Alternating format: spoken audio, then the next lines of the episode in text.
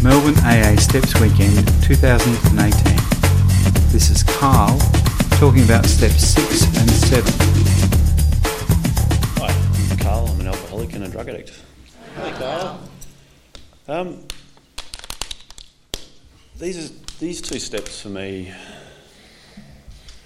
were the most effortless steps that I took.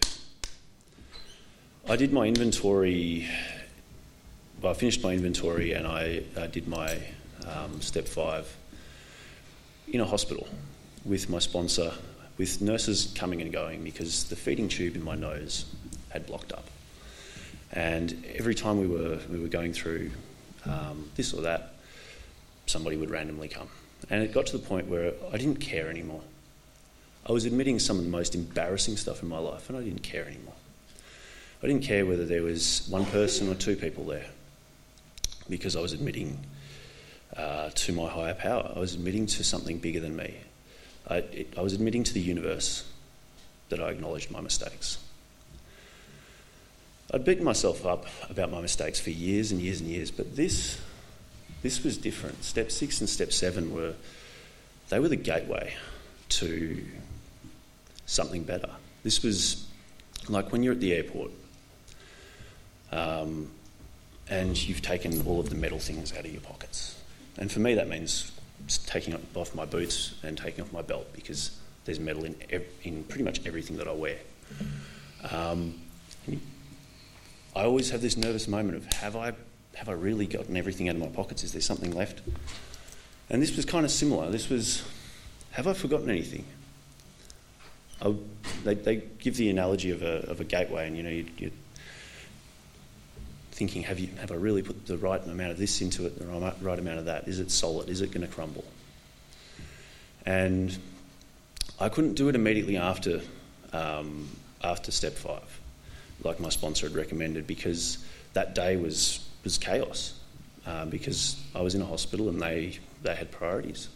Then my family came along, and it didn't matter. It didn't matter that I didn't do it exactly like the big book.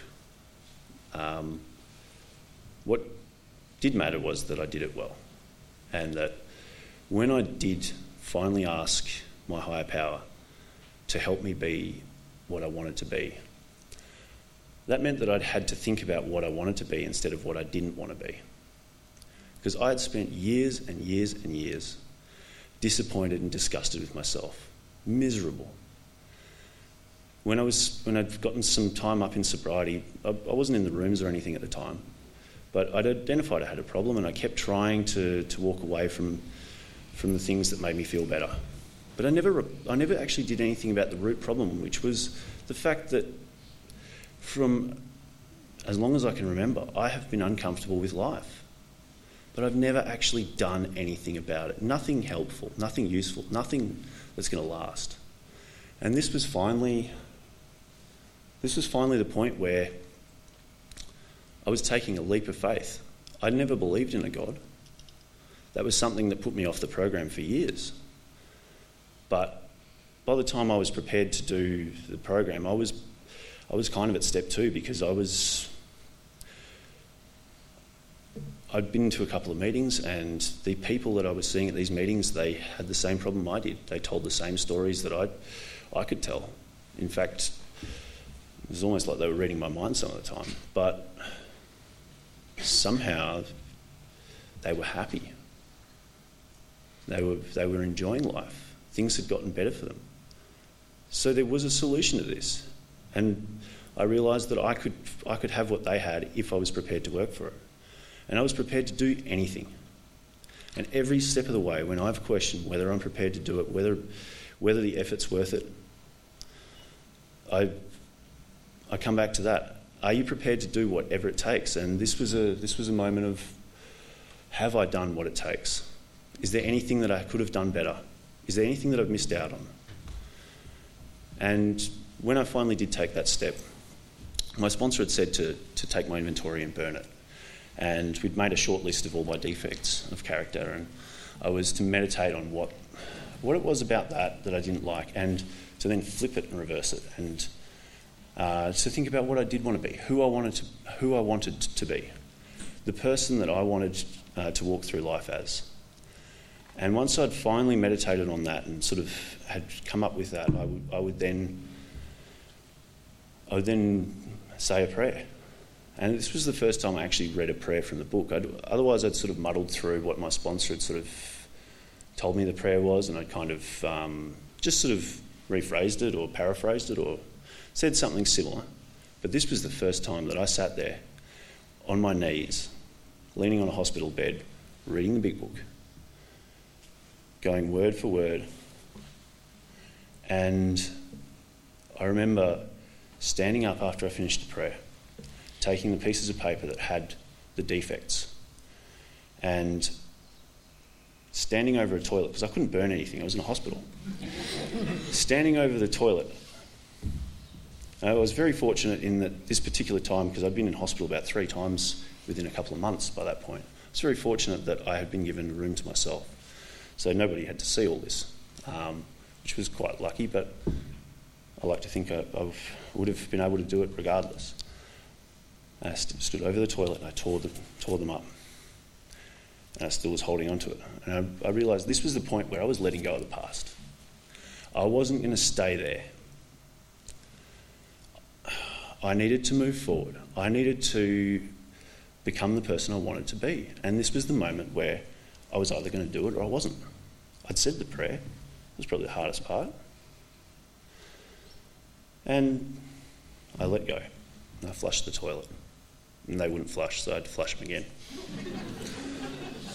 and I think by the third flush, the last piece of paper went down.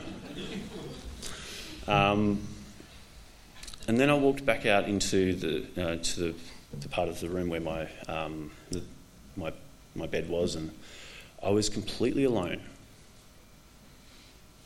Normally, when I'm completely alone, I'm anxious, um, I don't like being with myself.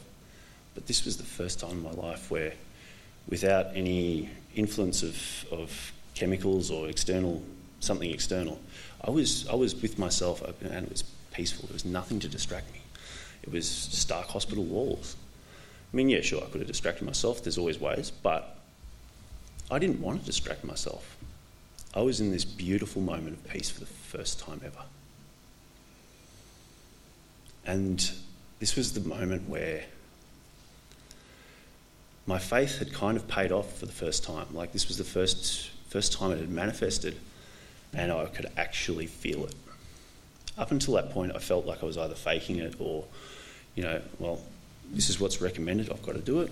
Just keep going, keep going. There's plenty of plenty of evidence that it'll get better at some point, but for the time being I just need to keep doing what's recommended. But this was the first time where it was actually like, and the worst part was I wanted to scream this to the world. But there was no point talking to my sponsor because he already knew what, what uh, where I was at, and all, all, I could really do was tell him that A, I'd done it, or B, I hadn't done it. Um, and I, I, didn't want to bother, with, bother him with any more because I'd just, over the course of two days, given him my dirty laundry and made him smell it all. Um, the poor bastard. And my partner was busy with my son, as was my mum. I couldn't reach my dad because he was also in hospital um, for a completely different reason and on the other side of the country. And I'd, i actually realised that I didn't need to look for for for any sort of appraisal or anything from outside. This was the first time that I was actually content with myself as I was, standing there in a hospital gown um, with a tube hanging out of my nose. Um, I hadn't eaten in about three weeks, so I was starving. The tube that was supposed to be feeding me had blocked up two days earlier. Um, you know, things by all, all measures of um, comfort were not supposed to be comfortable, but I was comfortable. I don't know why. I have no idea how it was comfortable, but for the first time, I'd, I'd admitted all of my faults. And then I'd stood there and I'd asked to have things, have all of the, all of the flaws within me removed. And it was like closing your eyes and having people catch you. Are they going to catch you? You hope so. Uh, I don't know what would have happened if, if I'd hit the floor, but um, I didn't. And I just had to trust that I wasn't going to hit the floor. This was, this was when I was demonstrating my faith.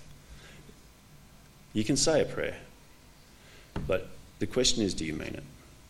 And I found out a few months later that you can say a prayer every morning for months and you, you're saying words, but are you saying it with your heart? Are you saying words that you mean? And I need to keep reminding myself that a prayer needs to be meant, not just said. Thanks for listening.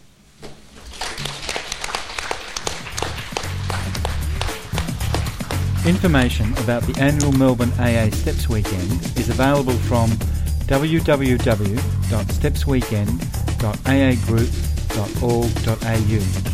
Thanks for letting us share.